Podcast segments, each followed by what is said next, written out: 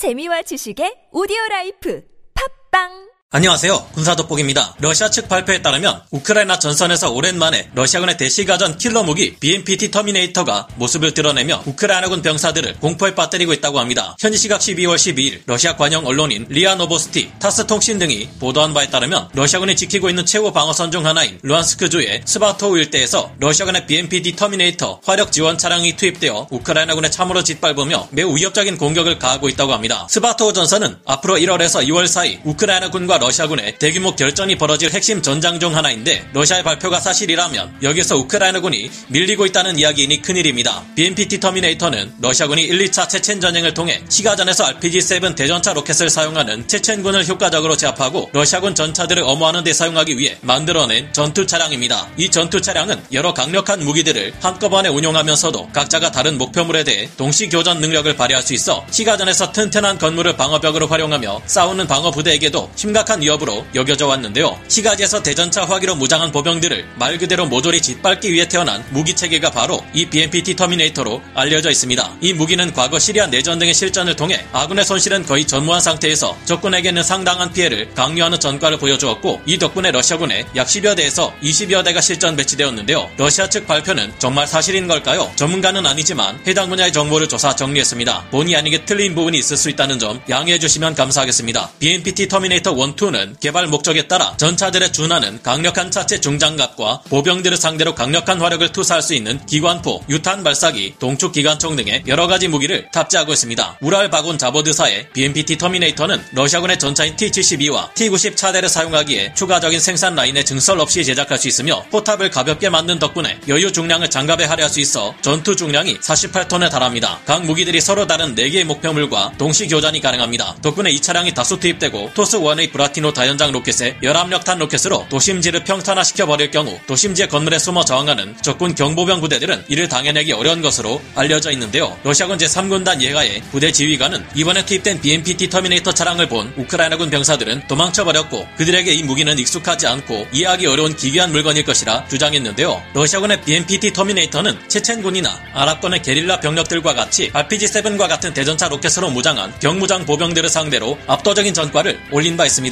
그러나 과연 러시아군의 말이 사실일까요? 우크라이나군은 체첸군이나 아랍권 게릴라들과 달리 매우 강력한 군대입니다. 이들은 서구식 전술 교리로 무장하고 있으며 바이락타르 TV2와 같은 공대지 공격 드론은 물론 이제는 최정예 베테랑 전투 요원들이 된 정규군 병력과 거의 모든 종류의 대전차 화기들을 하이로우 믹스 개념에 따라 다양하게 이용해가며 러시아군의 전차들을 사냥해왔습니다. 이제는 러시아군 전차 보유량을 화력과 숫자, 질적인 면에서 모두 넘어서 겨울 대공세를 통해 러시아군을 돈바스 전선에서 아예 몰아낼 생각을 하고 있으며 제대로 된 공병과 서방 세계에서 지원된 최강의 포병 자산들마저 운용하고 있습니다. 게다가 우크라이나 파르티잔들과 특수부대들은 러시아군 전략 기지들이나 물류 거점들을 파악해 포격을 요청하고 이에 따라 파괴되는 러시아군 기갑 부대들도 수없이 많았는데요. 결정적인 것이 지난 5월 말 세베로도네츠크 인근에 투입된 러시아군의 BMPT 터미네이터 차량들이 우크라이나군 포병의 포격에 노출되어 총 배치한 수량의 3분의 1에 달하는 숫자였던 3대가 박살나버린 적 있다는 것입니다. 역시나 러시아 측의 발표는 거짓말일 확률이 높다고 여러 오신트 정보 통들이 추정하고 있습니다. 러시아 관영 언론 리아노보스티가 공개한 영상에서 러시아군의 BMPT 터미네이터 차량은 평야 지대에서 포공의 30mm 기관포를 난사하고 있었는데요. 러시아군은 이 영상을 두고 BMPT 터미네이터가 우크라이나군 방어 진지를 초토화하는 장면이라고 주장했지만 해당 영상을 찾아본 이들 중 어느 누구도 이 영상에서 우크라이나군 혹은 우크라이나 시설물을 찾아냈다는 리가 없는 상황입니다. 언제나 그랬지만 러시아군의 발표는 거창함 대비해 거짓말의 수준이 어린아이도 쉽게 알아챌 수 있을 만큼이라 허무한데요. 러시아군의 발표와 달리 사실 현재 스바토우의 러시아군 방어선은 오히려 우크라이나군의 공격에 의해 무너지고 있다는 것이 최근 여러 오신트 정보통들의 첩보를 통해 전해지고 있습니다. 심지어 12월 15일 올라온 영상에서는 우크라이나군이 노획해 사용하고 있는 러시아군의 BMPT 터미네이터가 러시아군을 공격하는 영상도 공개되어 굴욕을 주고 있습니다. 이제는 미국이 우크라이나에 제이담 항공 유도폭탄까지 지원해 러시아군의 고정 방어 진지를 타격해 될 텐데 크나큰 위기에 처한 것은 오히려 러시아군이 아닐까 생각해봅니다. 오늘 군사돋보기 여기서 마치고요. 다음 시간에 다시 돌아오겠습니다. 감사합니다. 영상을 재밌게 보셨다면 구독, 좋아요,